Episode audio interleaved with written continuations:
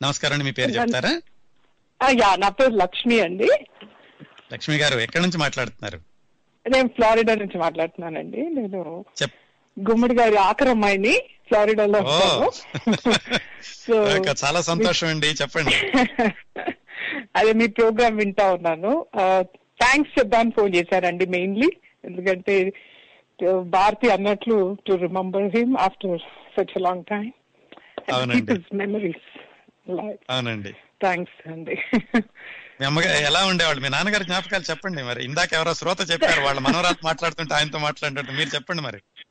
Yeah అందుకే నేను phone చేయదలుచుకోలేదండి. ఆ మాట విన్న తర్వాత ఫోన్ చేశాను. ఎందుకంటే ఫ్యాన్స్కి if they are that happy you know I would love to tell them a little about my father చెప్పండి. మీ- మీరు చెప్పండి. నాన్నగారితో జ్ఞాపకాలు చెప్పండి మీరు. నాన్నగారు అంటే నాకు ఫస్ట్ మెమరీకి వచ్చేది లైక్ ఆయన uh, నేను uh, నేను లాస్ట్ అండి సో నేను పుట్టేటప్పటికే నాన్న బాగా ఫేమస్ ఫీల్డ్లో Hmm. బట్ ఆయన ఎప్పుడు he always used to have Sunday అంటే ఫ్యామిలీకే ఉండేదన్నమాట ఎప్పుడు సో Hmm. ఎప్పుడు బీచ్కి తీసుకెళ్ళేవారు సో మమ్మల్ని Hmm.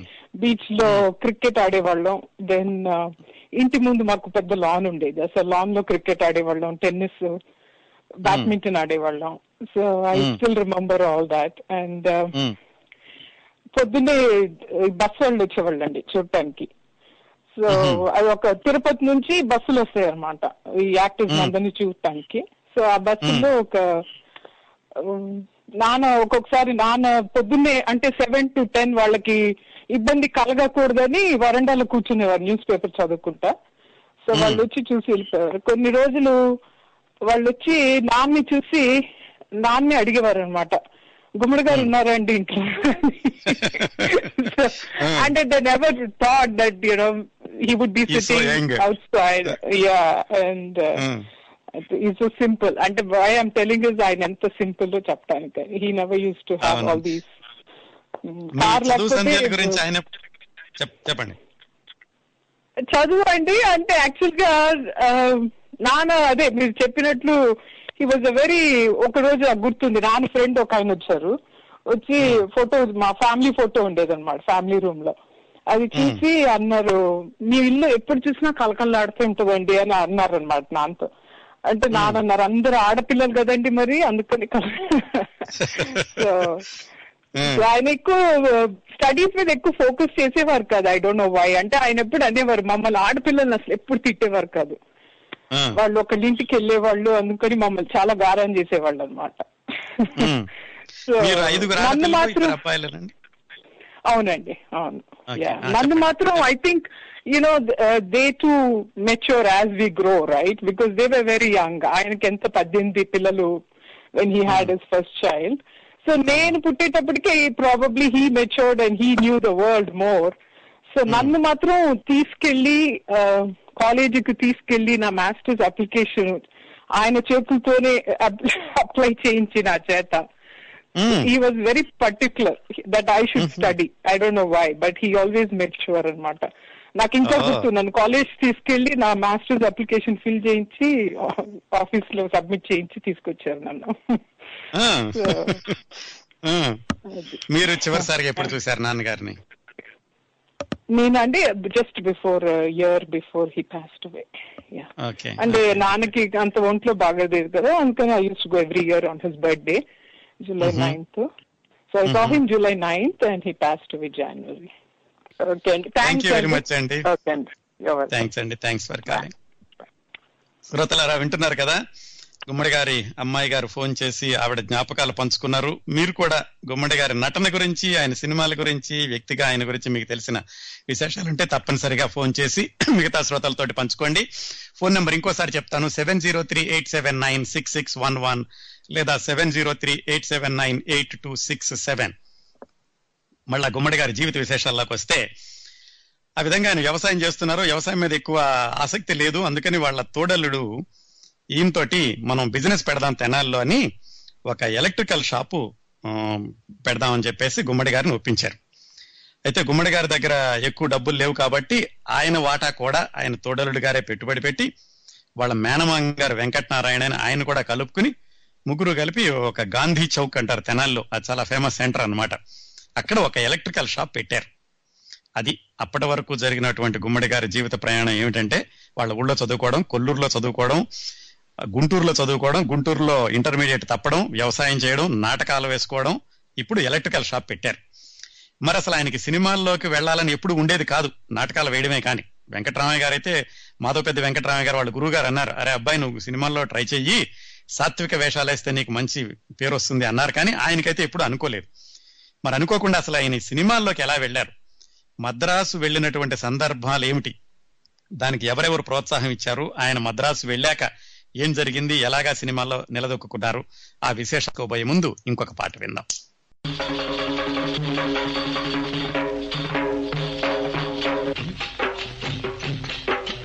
ఎవరో వస్తారని ఏదో చేస్తారని ఎదురు చూసి మోసపోకుమా? నిజము మరచి నిదురపోకుమా?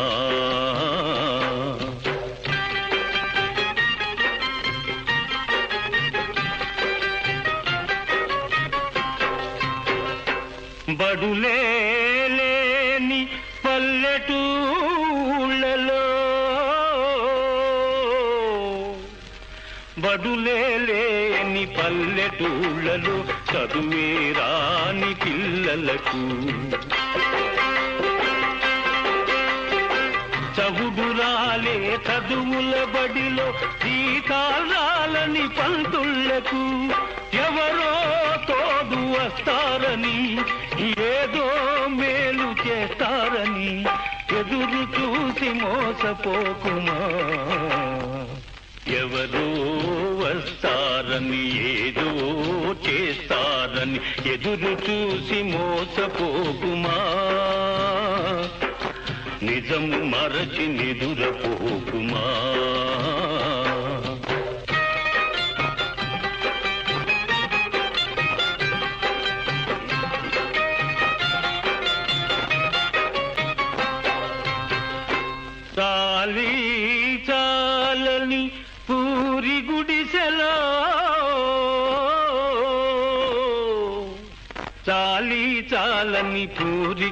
గుడిసెలో కాలే కడుపుల పేదలకు.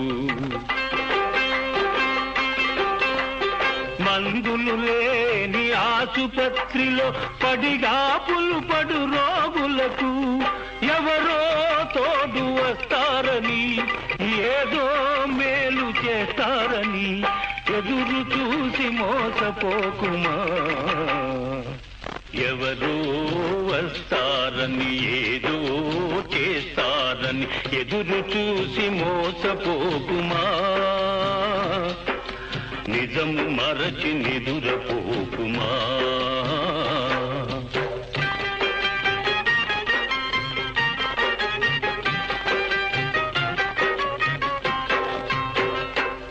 తరతరాలుగా మూఢాచారపు వలలో చిక్కిన వనితలకు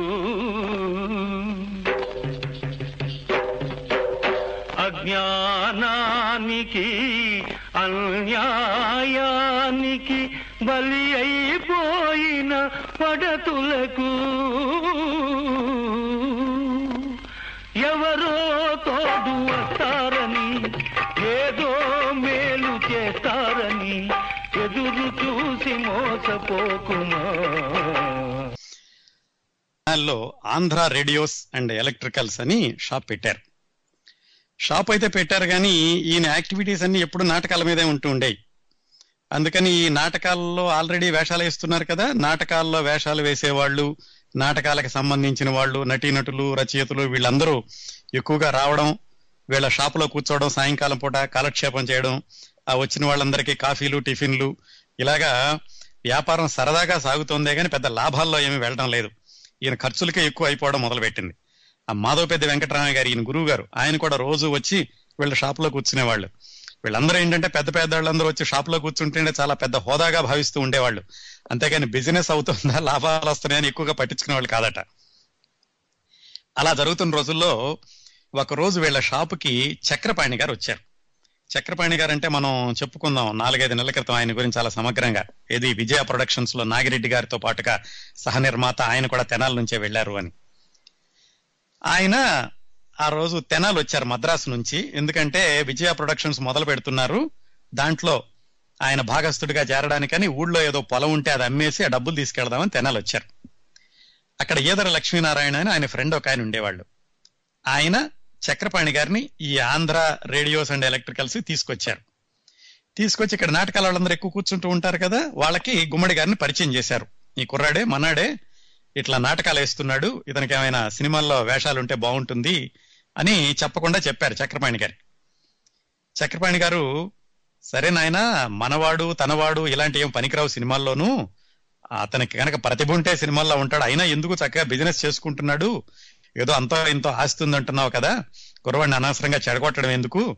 సినిమాలు ఏమొద్దు శుభ్రంగా నువ్వు బిజినెస్ చేసుకో అని ఆయన నిరుత్సాహపరిచి ఆయన వెళ్ళిపోయారు. ఈయనకైతే ఉంది వాళ్ళ గురువు గారు చెప్పారు నాటకాల్లోకి వెళ్తే పైకి వస్తావని. వాళ్ళ తోడలుడు గారికి ఎక్కువగా ఇంట్రెస్ట్ ఉండేదట. ఈయనకంటే కూడా రామకోటేశ్వరరావు అన్న ఆయనకి ఈయన ఎలాగైనా సినిమాల్లోకి పంపించాలి సినిమాల్లో పేరు తెచ్చుకునేలాగా చేయాలని ఆయనకి ఎక్కువ ఉత్సాహంగా ఉండేదట. ఇలా ఉంటూ ఉండగా ఇంకొకసారి వీళ్ళ షాపుకి మద్రాసు నుంచి వచ్చిన ఒక సినిమా వ్యక్తి వచ్చాడు. ఆయన పేరు డిఎల్ నారాయణ. డిఎల్ నారాయణ అంటే తర్వాత రోజుల్లో ఆయన దేవదాసు సినిమా తీశారు. ఆయన తెనాలి ఎందుకు వచ్చాడంటే ఆ రోజుల్లో రెండు సినిమాలు తయారవుతున్నాయి. లక్ష్మ కథ శ్రీ లక్ష్మ కథ. ఒకదానికోటి పోటీగా. ఇది మన కురుక్షేత్రం దానవేర సూరకర్ణ తయారైనట్టుగా. అందులో శ్రీ లక్ష్మ కథ సినిమాలో ఒక ఆ గయ్యాళి పాత్ర కోసమని శేషుమాంబ అని ఒక ఆవిడ తెనాల్లో ఉంటే నటీమణి ఆవిడని బుక్ చేసుకోవడానికని ఈ డిఎల్ నారాయణ తెనాలి వచ్చారు వచ్చినప్పుడు ఆ శేషుమాంబ గారి భర్త ఆయన ఈ గుమ్మడి వెంకటేశ్వరరావు గారు వేసిన నాటకాలు ఆల్రెడీ చూశారు. ఆయన ఈ డిఎల్ నారాయణని తీసుకొచ్చి ఇలా నాటకాలు వేసే కుర్రాడు ఉన్నాడు తెనాల్లో బాగా నాటకాలు వేస్తాడు ఒకసారి చూద్దరు కానీ రండి మీ సినిమాల్లోకి ఏమైనా పనికి వస్తాడేమోనని ఆయన డిఎల్ నారాయణ గారిని వీళ్ళ ఎలక్ట్రికల్ షాపు తీసుకొచ్చారు. చూసి డిఎల్ నారాయణ గారు కుర్రాడు బాగానే ఉన్నాడు నాటకాలు ఏమేమి వేసావని అడిగారు. అడిగాక సరే నీ ఫోటోలు ఇవ్వు. మా శ్రీలక్ష్మ కథలోనే హీరోయిన్కి అన్న పాత్ర ఒకటి ఉంది దానికి ఏమన్నా సరిపోతాయేమో చూస్తాను. ఫోటోలు ఇవ్వని ఫోటోలు తీసుకెళ్ళారు. ఫోటోలు అయితే తీసుకెళ్ళారు. గుమ్మడి గారికి అయితే దాని మీద పెద్ద ఆశయం పెట్టుకోలేదు కానీ వాళ్ళ తోడరులు గారు వేషం వస్తుంది తొందరగా వెళ్తాడా ఆయన ఉత్సాహంగా ఉన్నారు. కొన్ని రోజుల తర్వాత ఆయన ఉత్తరం రాశారు. అయ్యా నేను నిన్ను పెట్టుకోవడానికి కుదరట్లేదు. ఆ పాత్రకి కోన ప్రభాకర్ రావు అని తర్వాత ఆయన పాలిటిక్స్లో కూడా వచ్చారు. ఆయన బుక్ చేసేసాము. నీకు అవకాశం ఇవ్వలేకపోయినందుకు చాలా చింతిస్తున్నాము. తర్వాత ఎప్పుడైనా అవకాశం వస్తే చెప్తానులే అని రాశారు. ఆ విధంగా వీళ్ళకున్న చిన్న ఆశ కూడా పోయింది. వీళ్ళు బిజినెస్ ఇలా కొనసాగుతూ ఉండగా సడన్గా ఒకరోజు ఉన్నట్టుండి మద్రాసు నుంచి టెలిగ్రామ్ వచ్చింది. వెంటనే బయలుదేరి మద్రాసు రావాలి అని. అది ఇచ్చింది ఎవరు? డిఎల్ నారాయణ గారు కాదు. తమిళనాడు టాకీస్ అని ఉంది. తమిళనాడు టాకీస్ ఎవరో తెలియదు అసలు ఆయనకి ఈయన అడ్రస్ ఎలా తెలిసిందో తెలియదు సరే మొత్తానికి తమిళనాడు టాకీస్ అంటే అప్పటికి ఆ సినిమాలు తీసే ఉన్నారు. కానీ పర్వాలేదు వీళ్ళేమి అల్లాటప్ప కంపెనీ కాదు సినిమాలు తీస్తున్న వాళ్ళేనని మొత్తానికి ఈయన మద్రాసు వెళ్ళడానికి నిశ్చయించుకున్నారు. మద్రాసు వెళ్ళాక తెలిసింది ఏమిటంటే ఈ తమిళనాడు టాకీస్ అనేటటువంటి చిత్ర నిర్మాణ సంస్థకి సౌందరరాజన్ అయ్యం అయ్యంగారని ఆయన అధిపతి అన్నమాట. ఆయన ఒక తెలుగు సినిమా తీద్దాం అనుకుంటూ డిఎల్ నారాయణ అడిగారు. అయ్యా నేను తెలుగు సినిమా తీద్దాం అనుకుంటున్నాను కొత్త కుర్రాళ్ళు ఎవరైనా ఉంటే చెబుతావా? అని. అప్పటికి ఆయన జేబులో గుమ్మడి గారి ఫోటోలు ఉన్నాయి. ఆయన తీసి ఆ సౌందరరాజన్కి ఇచ్చి ఇదిగో కుర్రాడు మొన్నే తెనాల్లో చూసొచ్చాను. మా సినిమాలో వేషం ఇవ్వలేకపోయాము. మీకేమైనా ఆసక్తి ఉంటే చూసుకోండి అని. ఆ ఫోటోలు చూడగానే ఆయనకి నచ్చి ఆయన గుమ్మడి గారికి టెలిగ్రామ్ ఇచ్చారు. అది జరిగింది వెనకాల. సరే ఈయన వెళ్ళారు. వెళ్ళి ఆ తమిళనాడు టాకీస్ ఆఫీస్కి వెళ్ళారు. ఆఫీస్కి వెళ్ళగానే ఆయనకి ఎక్కువగా తెలుగు రాదు. ఎవరు? ఆ సుందర్ రాజన్కి ఆయన ఎవరో? ఆయన అసిస్టెంట్ ఒక ఆయన ఉంటే ఆయనతో తెలుగులో మాట్లాడి గుమ్మడి గారితో మొత్తానికి నచ్చాడు. సరే అబ్బాయి మా సినిమాలో వేషం ఇస్తాం. అయితే అదేం పెద్ద ప్రధానమైనటువంటి పాత్ర కాదు. కొన్ని సీన్లు మాత్రం ఉంటాయి. అది ఒక ఎక్స్ట్రా పాత్ర లాంటిది నీకు ఇష్టమేనా అడిగారు. సరే అసలు సినిమాల్లో అవకాశం అంటూ వచ్చింది కదా తర్వాత చూద్దామని ఈయన ఒప్పుకున్నారు. సినిమా మొత్తానికి నీకు వెయ్యి నూట పదహారులు ఇస్తాము పారితోషికం. దాంట్లో అడ్వాన్స్ కింద ఇదిగో వంద రూపాయలు ఇస్తాను తీసుకో అని వంద రూపాయలు ఇచ్చారు. సరే ఈయన చాలా ఉత్సాహంగా ఉంది. ఈయనకంటే కూడా వాళ్ళ తోడలుడు గారు చాలా హ్యాపీగా ఫీల్ అయ్యారు. గుమ్మడి గారికి సినిమాల్లో అవకాశం వచ్చిందని ఈయన ఒకసారి తెనాలు వచ్చి మళ్ళీ షూటింగ్ మొదలయ్యటానికి వెనక్కి వెళ్ళారు అప్పటికే ఇద్దరు పిల్లలు ఆయనకి. వాళ్ళ అత్తగారు చెప్పారట పిల్లలు నేను జాగ్రత్తగా చూసుకుంటానులే. వాళ్ళ అత్తగారికి అబ్బాయిలు లేకపోయేసరికి ఈయన్నే బాగా చూసుకుంటూ ఉండేవాళ్ళు. వాళ్ళు కూడా ధైర్యం చెప్పి వెళ్ళమని పంపించారు. ఈయన ఆ విధంగా షూటింగ్ కోసం మద్రాసు వచ్చారు. వాళ్ళే ఆ తమిళనాడు టాకీస్ వాళ్ళ గెస్ట్ హౌస్ అప్పట్లో చిత్ర పరిశ్రమలో చాలా పేరున్నటువంటి నాగయ్య గారి ఆఫీసులో వీళ్ళ ఆఫీస్ ఉండేది ఒక రూములో. దాంట్లోనే గుమ్మడి గారికి కూడా ఉండమని చెప్పారు. ఆయన అక్కడ ఉండడం మొదలు పెట్టారు వాళ్ళు వంద రూపాయలే కదా ఇచ్చింది ఆ వంద రూపాయలు మరి నెల రోజుల తర్వాత కానీ ఇవ్వరు. మళ్ళా తర్వాత పారితోషికం. ఈయనకి వంద రూపాయలు ఎక్కువ రోజులు రాలేదు. తొందరగానే అయిపోయినాయి.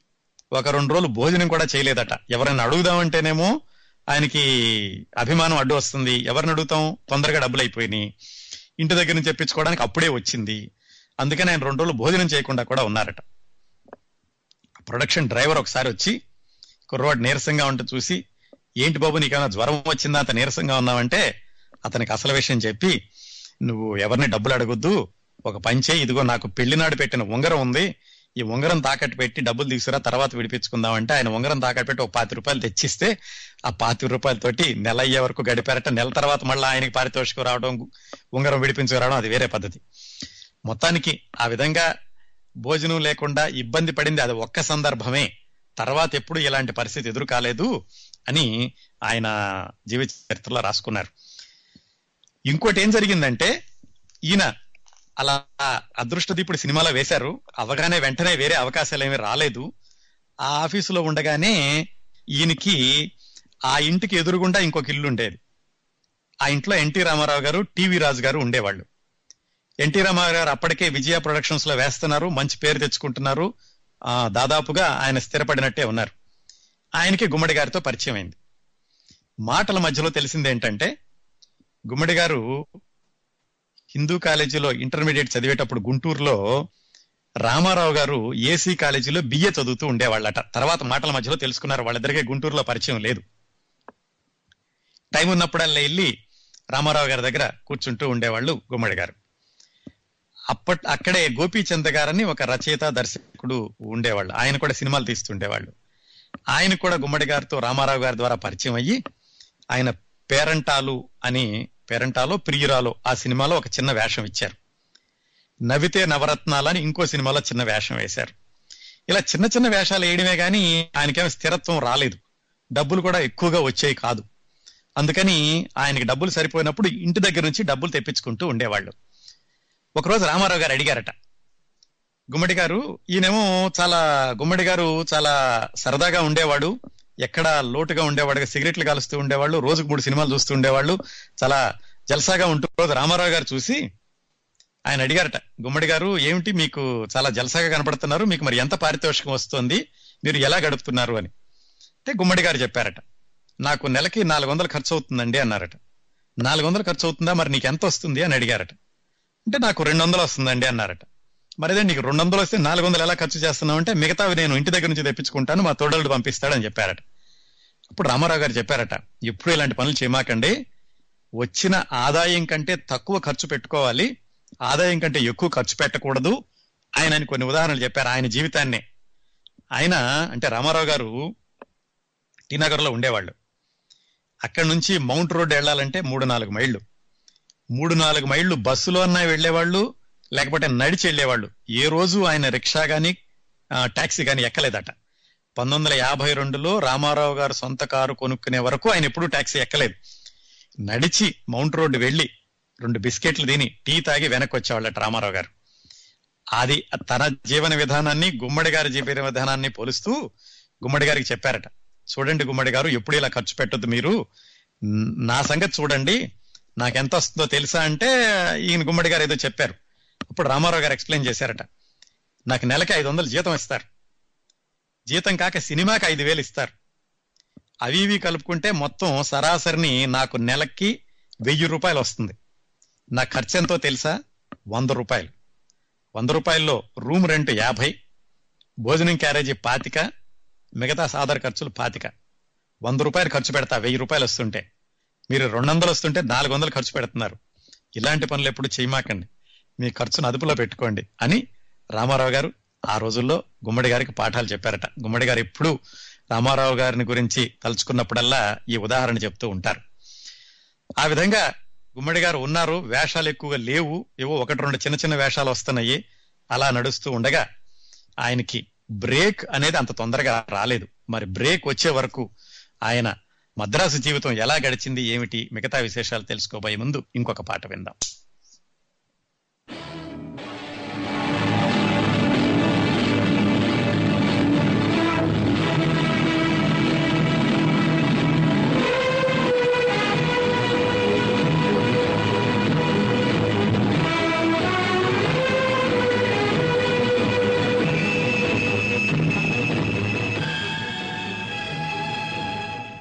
ఏది ఇలలోన అసలైన న్యాయం తేల్చగలిగేది కనరాని దైవం.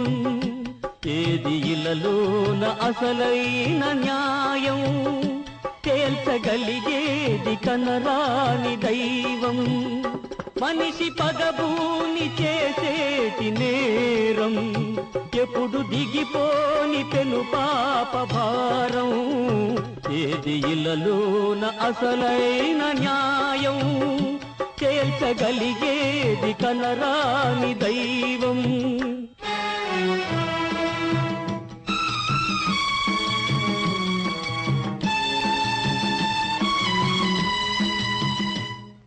కోపమే నిన్ను కవ్వించనేమో కోపమే నిన్ను శాసించనేమో కాలమే నిన్ను కవ్వించనేమో కోపమే నిన్ను శాసించనేమో శిక్ష విధియుతు నీ చేతితోనే కక్ష సాధించ విధి వ్రాసెనేమో మనసు పొరలందు పెరిగే కళంకం కడిగిన మాటి పోలేని పంకం.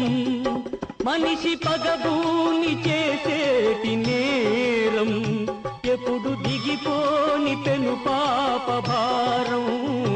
ఏది ఇళ్ళలోన అసలైన న్యాయం తేల్చగలిగేది కనరాని దైవం.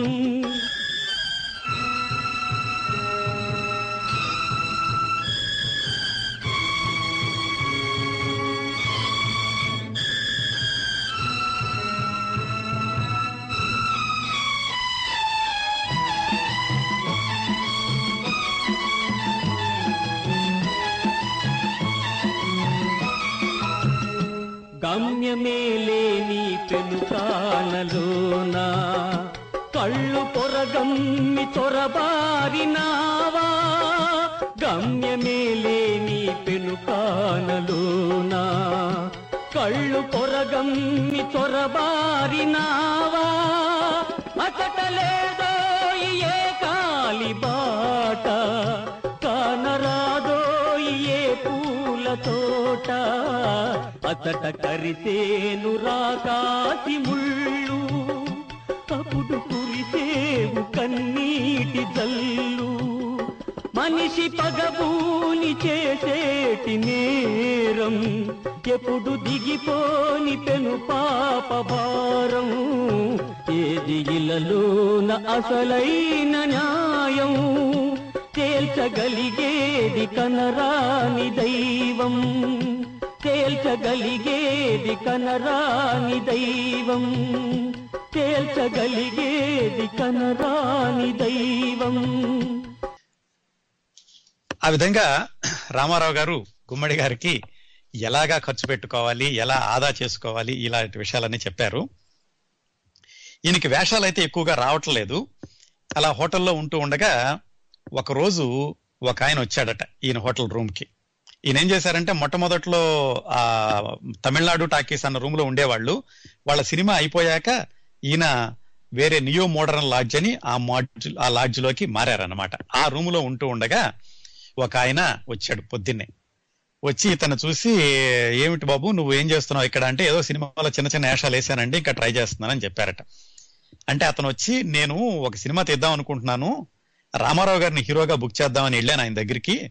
అయితే ఆయనేమో విజయ ప్రొడక్షన్స్లో ఆయన పర్మనెంట్ హీరో అట మా దాంట్లో వెయ్యనని చెప్పారు. మరి నీకు హీరో వేషం వేస్తానన్నారు. అంటే ఈయనకి అనుమానం వచ్చింది. ఇదేమిటి? ఎవరో వచ్చేసేసి ఇలా సడన్గా నాకు హీరో వేషం ఇచ్చేస్తానంటున్నాడు. అసలు నిజమా అబద్ధం అనుకున్నారు. ఒకటి రెండోది నేనేమిటి హీరో వేషం వేయటి ఏదో సినిమాల్లో రెండు చిన్న చిన్న వేషాలు వేశానని ఈయనకి ధైర్యం చాలలేదు. అయితే అతను అన్నట ఏమయ్యా నువ్వు అలా ఆలోచిస్తావేంటి హీరో వేషం ఇస్తానంటే నువ్వు నీకేమైనా అనుమానంగా ఉందా? నేనెవరు? నేనేమన్నా మోసగాడిని అనుకుంటున్నావా? అని ఆయన విషయం చెప్పుకున్నారు. ఆయన ఎవరంటే అప్పట్లోనే ప్రఖ్యాత నిర్మాత దర్శకుడు బివి రామానందం గారని ఆయన ఎస్వి రంగారావు గారికి చుట్టం కూడా. ఎస్వి రంగారావు గారిని హీరోగా పరిచయం చేస్తూ తీసిన వరూధినికి దర్శక నిర్మాత కూడా ఆయన బివి రామానందం గారే.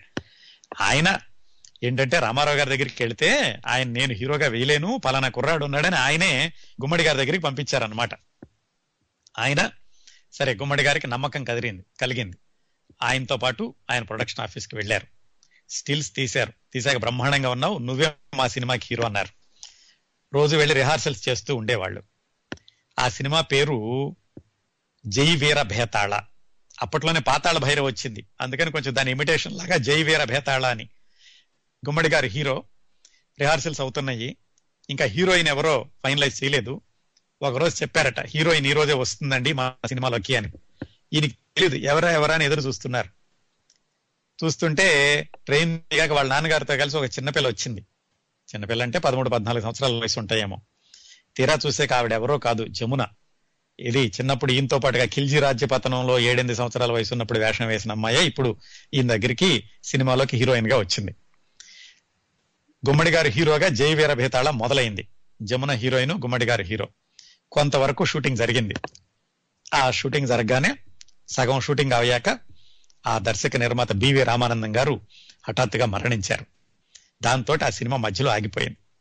ఆ విధంగా రెండు మూడు సినిమాల్లో చిన్న చిన్న వేషాలు అయ్యాక హీరో వేషం వేసినటువంటి జయవీర వేతాళ సగంలో ఆగిపోయింది. అది ఎప్పుడు ఇంకా పూర్తి అవ్వలేదు తర్వాత.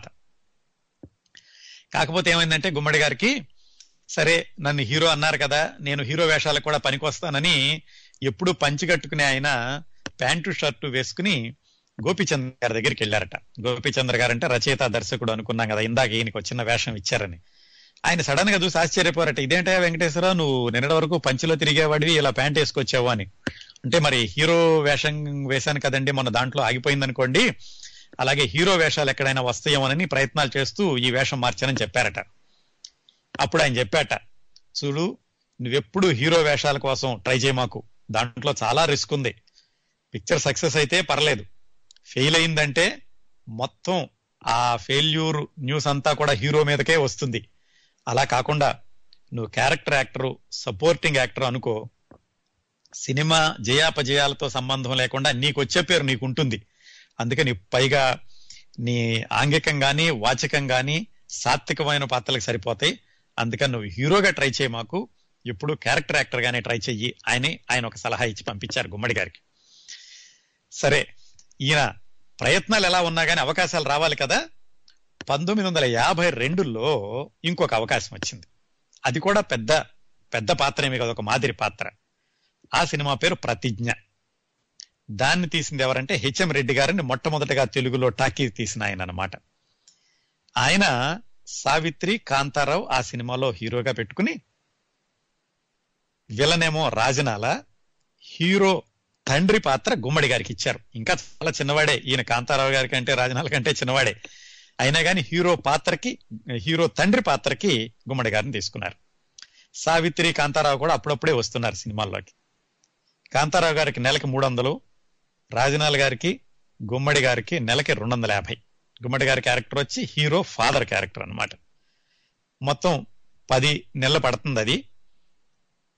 అయితే నెలకి మూడు నెలలు మూడు వందలు జీతం ఇచ్చారు పది నెలల తరపున. మొత్తం ఆయనకేమో నెలకి రెండు వందల యాభై చొప్పున మూడు వందల చొప్పున ఇచ్చారనమాట అలా మాట్లాడుకున్నారు.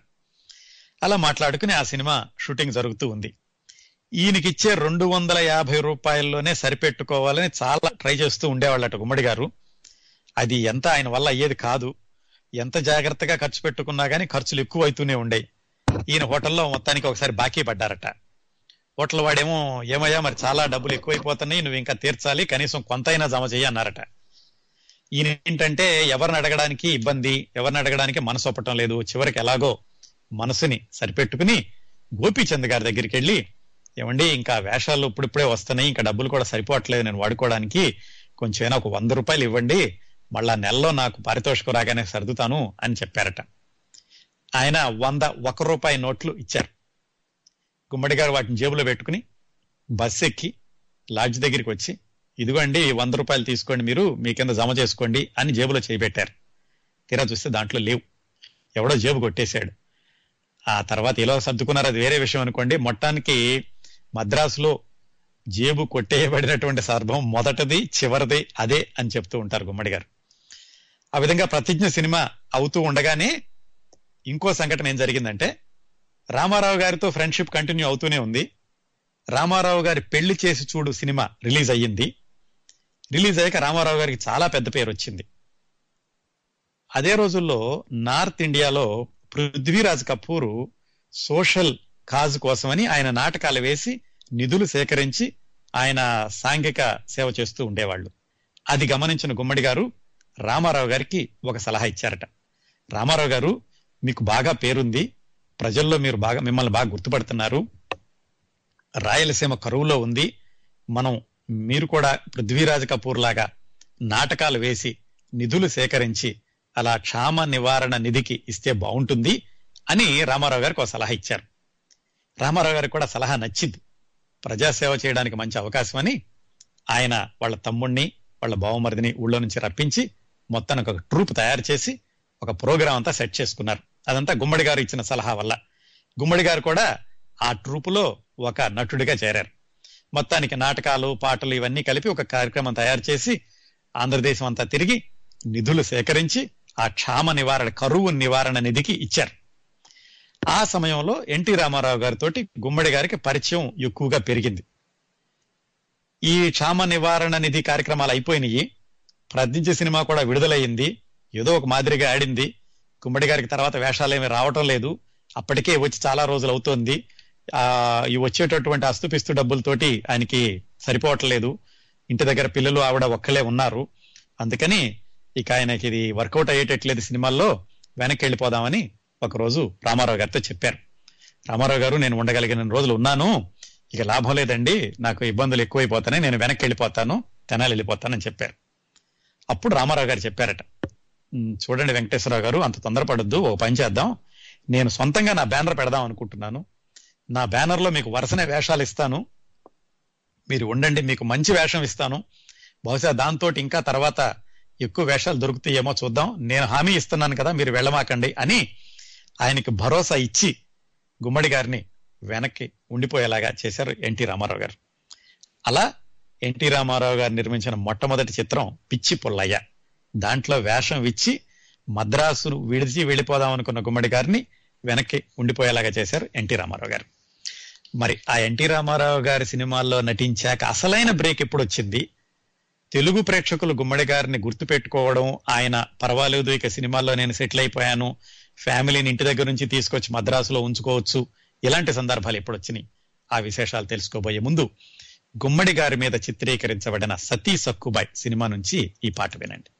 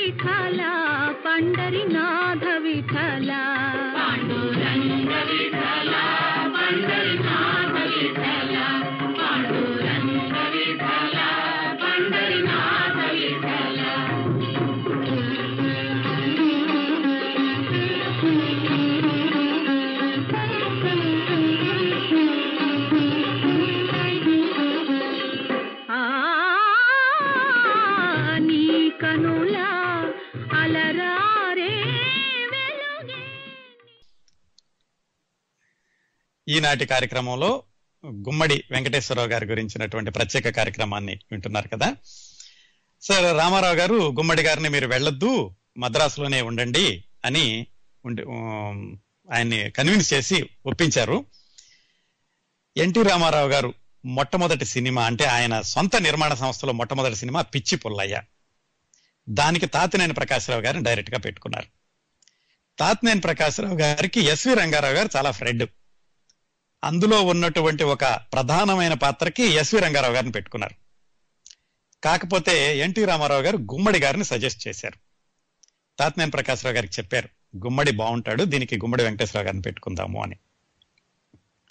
మొత్తానికి తాత్నేని ప్రకాశ్రావు గారు ఎన్టీ రామారావు గారి సలహాని ఒప్పుకుని గుమ్మడి గారికి ఆ క్యారెక్టర్ ఇచ్చారు.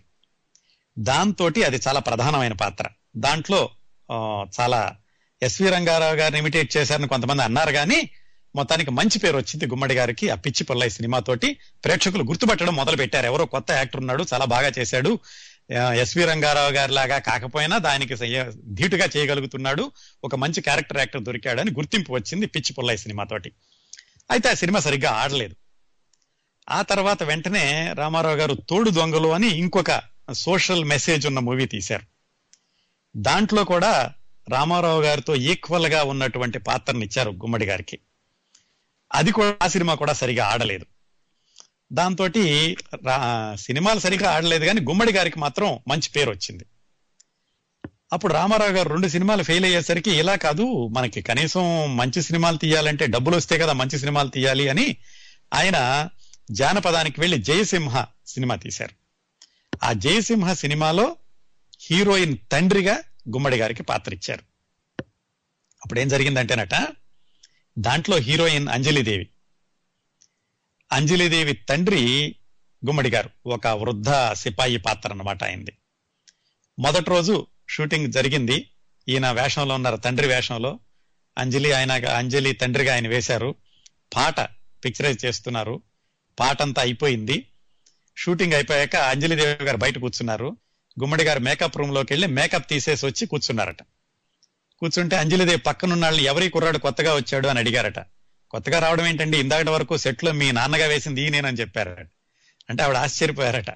ఆ విధంగా ఆయన అంత యంగ్ ఏజ్లో కూడా వృద్ధ పాత్రలను ధరించడం ఆయన కెరీర్ మొట్టమొదట్లోనే మొదలైపోయింది. అంతగా ఆయన ఆయన మేకప్ కానీ ఆయన నటించడం కానీ పాత్రలో జీవిస్తూ ఉండేవాళ్ళు అనమాట జయసింహతో కూడా జయసింహ సినిమా చాలా హిట్ అయింది. గుమ్మడి గారికి మంచి పేరు వచ్చింది ఇంకా అక్కడి నుంచి రామారావు గారికి విజయం పరంపరలే గుమ్మడి గారికి కూడా చాలా ఆ ప్రాధాన్యత ఉన్నటువంటి పాత్రలు దొరికినాయి. దీని తర్వాత బాగా చెప్పుకోదగింది ఆయనకి అర్ధాంగి. ఆ అర్ధాంగి సినిమాలో మంచి క్యారెక్టర్ వచ్చింది. దాంట్లో శాంతకుమారి గారు శాంతకుమారి గారు ఒక జమీందారిని. ఆ శాంతకుమారి గారి భర్త ఈయన. నిజానికి శాంతకుమారి గారి కంటే ఈయన పదహారేళ్ళు చిన్నవాడు. కానీ ఆవిడ భర్తగా వేశాడు. అలాగే దాంట్లో ఆ జమీందారుకి పెద్ద కొడుకుగా వేస్తున్న నాగేశ్వరరావు గారు గుమ్మడి గారి కంటే మూడేళ్ళు పెద్ద ఆయన. రెండో కొడుకుగా వేస్తున్న జగ్గయ్య గారు గుమ్మడి గారి కంటే ఆరు నెలలు పెద్ద ఆయన. అందరికంటే చిన్నవాడు గుమ్మడే కానీ వాళ్ళకి తండ్రిగా వేషం వేశారు అర్ధాంగి సినిమాలో. దాంతో చాలా బాగా ఆ పేరు వచ్చింది గుమ్మడి గారికి. ఇక అక్కడి నుంచి ఆయన ఎక్కడ వెనక్కి తిరిగి చూడు చూసుకోవడం అనేది జరగలేదు.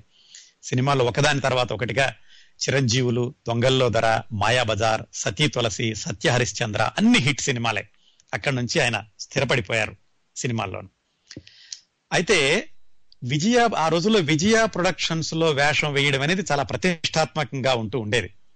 ఈయనకి మొట్టమొదటిసారిగా విజయ ప్రొడక్షన్స్లో మిస్సమ్మ సినిమాలో వేషం వేసేటటువంటి అవకాశం దొరికింది. అది చక్రపాణి గారు. చక్రపాణి గారు అంటే గుర్తుంది కదా తెనాలు వచ్చి కుర్రాడికి వేషాలు వద్దు నువ్వు హాయిగా బిజినెస్ చేసుకో అని చెప్పి వెళ్ళిన ఆయన చాలా చిన్న పాత్ర. కాకపోతే విజయ ప్రొడక్షన్ అని చక్రపాణి గారు పిలిచారని గుమ్మడి గారు వెళ్ళి ఆ సినిమాలో ఒక సీనో రెండు సీనో ఉంటుంది. ఆ సీన్లో యాక్షన్ చేశారు. చేశాక ఆయన వెయ్యి రూపాయలు పంపించారట గుమ్మడి గారికి. ఈయన చాలా ఆశ్చర్యపోయారు. ఎందుకంటే ఇరవై రోజులు పనిచేస్తే రెండు వేలు పారితోషికం ఇచ్చే రోజుల్లో ఒక్క రోజు పనిచేసినందుకు వెయ్యి రూపాయలు పంపించారు. చక్రపాణి గారికి చెప్పారట అయ్యా మీరు పొరపాటును పంపించారా? నేను ఒక్కరోజే చేశానండి ఇంత నాకు రాదు అంటే ఆయన చెప్పారట లేదు నువ్వు నీ సంగతి నీ ఇబ్బందులు నాకు తెలుసు కొత్తగా కాపురం పెట్టావు. అప్పుడే ఆయన ఫ్యామిలీని మద్రాసు తీసుకెళ్ళి స్థిరపడుతూ ఉన్నారు. కొత్తగా కాపురం పెట్టావు నీకు ఎన్ని ఖర్చులు ఉంటాయో నాకు తెలుసు అందుకే నీ వెయ్యి రూపాయలు ఉంచు అని పెద్ద మనసుతోటి ఇచ్చారట. అది గుమ్మడి గారు చాలాసార్లు చెప్తూ ఉంటారు. ఆ చక్రపాణి గారి ఔదారత్వం ఎదట వాళ్ళని అర్థం చేసుకునే మనస్తత్వం అంత ఇదిగా ఉండేది అని చెప్తూ ఉంటారు. ఆ విధంగా మిస్సమ సినిమాలో పాత్ర వేశారు. అలాగే సతీ తులసి వి మధుసూదన్ రావు గారు విక్టరీ మధుసూదన్ రావు అంటారు ఆయన ఇప్పుడు లేరు. ఆయన సిన్- సతీ తులసి అని మొట్టమొదటి సినిమా. దాంట్లో జలంధరుడు అని ఆ పాత్ర వేశారు. అయితే ఈయనకి ఎంతవరకు సాత్వికమైన పాత్రలు వేస్తున్నారు? అది చాలా గంభీరమైన పాత్ర కొంచెం విలనీగా ఉంటుంది. ఈయనకి ఇష్టం లేకపోయినా కానీ అది ధరించాల్సి వచ్చింది ఏవో కారణాల వల్ల. ఆ సినిమా చూసి చక్రపాణి గారు చెప్పారట. ఈయన అడిగారు ఏమండి చక్రపాణి గారు ఎలా ఉంది జలంధరుడి వేషం వేశాను కదా అంటే బాగానే ఉంది అంటే నువ్వు బాగా కష్టపడి చేసావయ్యా. కానీ ఇలాంటి రాక్షసుడి వేషాలు వెయ్యి మాకు. ఎస్వి రంగారావు గారు ఆల్రెడీ రాక్షసుడి వేషాలకి ప్రసిద్ధి. జనాలు కూడా ఎస్వి రంగారావు గారిని చూడడానికి అలవాటు పడ్డారు. నువ్వు ఇలాంటి వేషాలకు వేసావంటే ఆయనకి పోటీగా వెళ్ళినట్టు ఉంటుంది జనాలు పోల్చి చూస్తారు. చూస్తే ఎస్వి రంగారావు గారి ముందు నిన్ను తక్కువగా చూస్తారు. అందుకని ఇలాంటి వేషాలు ఎప్పుడు వెయ్యమాకు నువ్వు నువ్వు సాత్వికమైనటువంటి వేషాలే వెయ్యి అని చెప్పారట చక్రపాణి గారు. అప్పటి నుంచి ఆయన ఎస్వి రంగారావు గారికి పోటీగా ఉండేటటువంటి వేషాలకి కొంచెం తక్కువగా ప్రాధాన్యత చూపిస్తూ ఉండేవాళ్ళు. ఇంకొక విశేషం ఏం జరిగిందంటే ఈయన సత్య హరిశ్చంద్ర సినిమా లో వేషం వచ్చినప్పుడు దాంట్లో రంగారావు గారి పక్కన వెయ్యాలి. విశ్వామిత్రుడిగానేమో గుమ్మడి గారిని అడిగారు. రంగారావు గారు సత్య హరిశ్చంద్రుడు ఆయన పక్కన వేషం అంటే మరి అంతగా నిలబడలేమోనని ఈయన ప్రొడ్యూసర్ గారికి చెప్పారట. ఏమండి ఎస్వి రంగారావు గారి ఎదురుగుండా నేనంటే కొంచెం తేలిపోతానేమో. మా గురువు గారు ఉన్నారు మాధవపెద్ది వెంకటరామయ్య గారు అని తెనాలిలో. ఆయన్ని తీసుకొద్దాం ఆయన చాలా గంభీరంగా ఉంటాడు. ఆయన ఎస్వి రంగారావు గారికి ధీటిగా ఉంటాడంటే వాళ్ళు కూడా సరే అన్నారు. ఈయనకి చిన్నప్పుడు స్టేజ్ నాటకాల మీద గురువు గారుగా ఉండేవాళ్ళు కదా ఆయన. సరే ఆయన్ని పిలిపించారు. గుమ్మడి గారి ఇంట్లోనే ఉంచుకుని ఆయన్ని ఆ ఇంటర్వ్యూకి తీసుకెళ్ళారు. ప్రొడ్యూసరు డైరెక్టర్ కలిపి మాధవ పెద్ద వెంకటరామయ్య గారిని ప్రశ్నలు వేశారు. ఆయన ఎలా ఉన్నాడో ఏంటో ఇంటర్వ్యూ అది చేశారు. చేశాక వాళ్ళు చెప్పారట. ఏంటంటే వాళ్ళు చెప్పడానికి ముందు మాధవ పెద్ద వెంకటరామయ్య గుమ్మడి గారితో అన్నారట. అరే అబ్బాయి ఇదేదో సినిమాలో వేషం వస్తుంది. నాకు కొంచెం ఆర్థికంగా దెబ్బతిని ఉన్నాను ఇంకేదైనా నాలుగైదు సినిమాల్లో వేషాలు వచ్చేలాగా చూడు అని ఆయన ట్రైన్ ఎక్కి తెనాలి వెళ్ళిపోయారు. వీళ్ళు చెప్పాలి నిర్మాత దర్శకులు ఆయన సెలెక్ట్ చేసుకున్నామా లేదా అనేది. వాళ్ళు గుమ్మడి గారిని పిలిచి మీ గురువు గారి మీద అభిమానంతో తీసుకొచ్చావు కానీ ఆయనకి వయసు అయిపోయింది. ఆయన గొంతు కూడా సహకరించడం లేదు. వృద్ధాప్యంలో ఉన్నారు. ఎస్వి రంగారావు గారి పక్కన ఆయన చనిపోరు సరిపోరు మీరే ఈ పాత్ర ధరిస్తే బాగుంటుంది అని గుమ్మడి గారిని ఒప్పించారు. అయితే గుమ్మడి గారు కొంచెం ఇబ్బంది పడ్డారట. గురువు గారిని పిలిపించి ఆ క్యారెక్టర్లో నేను వెయ్యడం అని. ఆయన ఆ విషయం చెప్పడానికి మాధవపెద్ది వెంకటరామయ్య గారితో మాట్లాడితే ఆయన అన్నారట చూడబ్బాయ్ నువ్వు అలా మొహమాట పడొద్దు. అది నీకు వాళ్ళు నన్ను వద్దంటుంటే గనక వాళ్ళ నిర్ణయం సమంజసమైందే. నువ్వు గనక నా మూలాన నువ్వు ఆ పాత్ర తీసుకోవడం అనేది మానేయొద్దు. అది నీ నీ భవిష్యత్తుకు పనికొస్తుంది.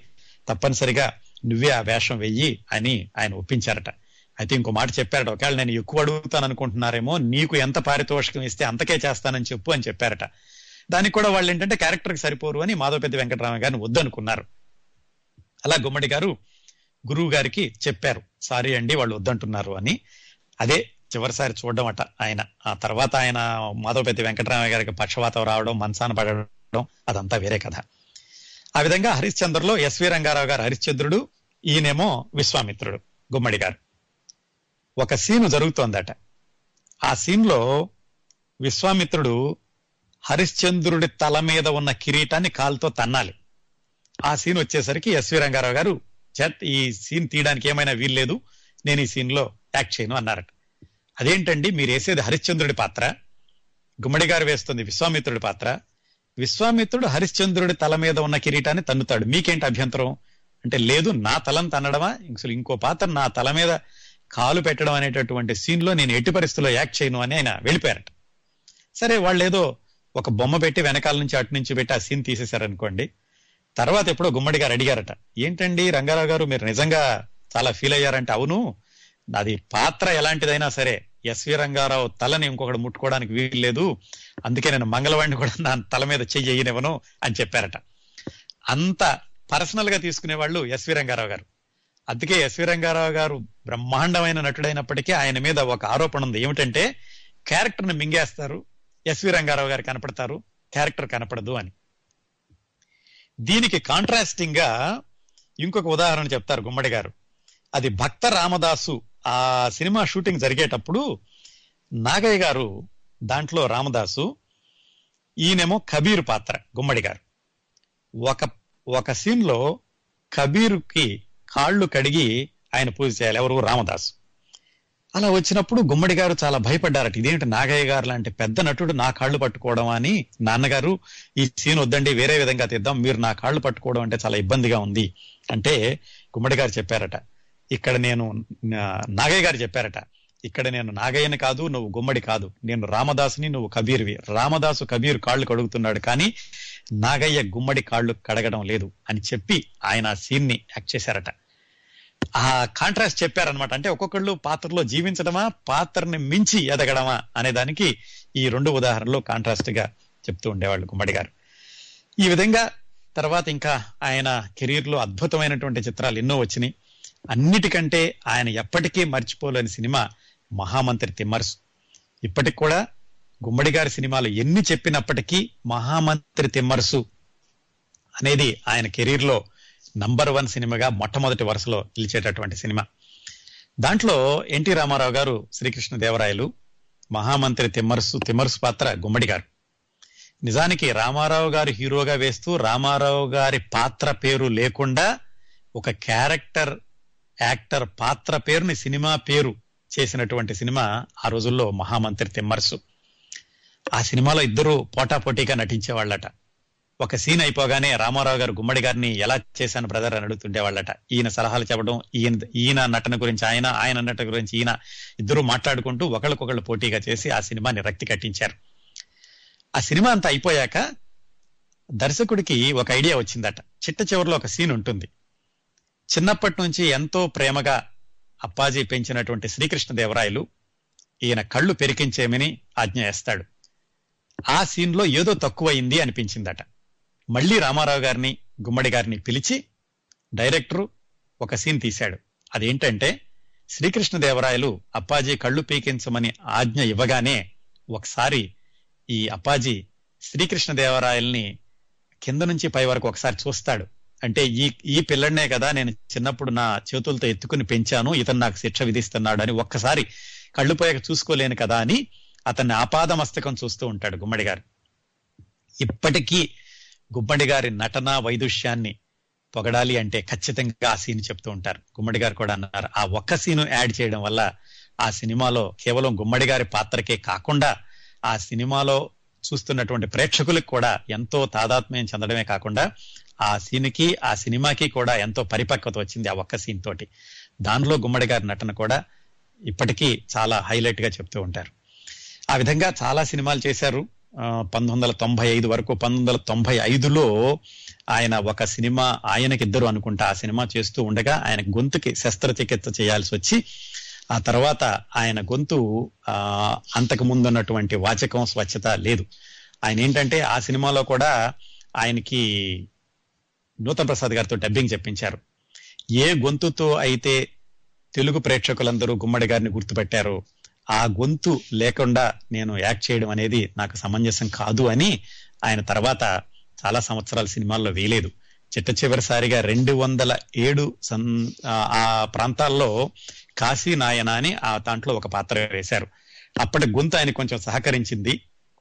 తన డబ్బింగ్ ఆయనే చెప్పుకోగలిగారు. ఆ కాశీ ఆయన అనే సినిమా. అది ఆయన నటించినటువంటి చిట్ట చివరి సినిమా.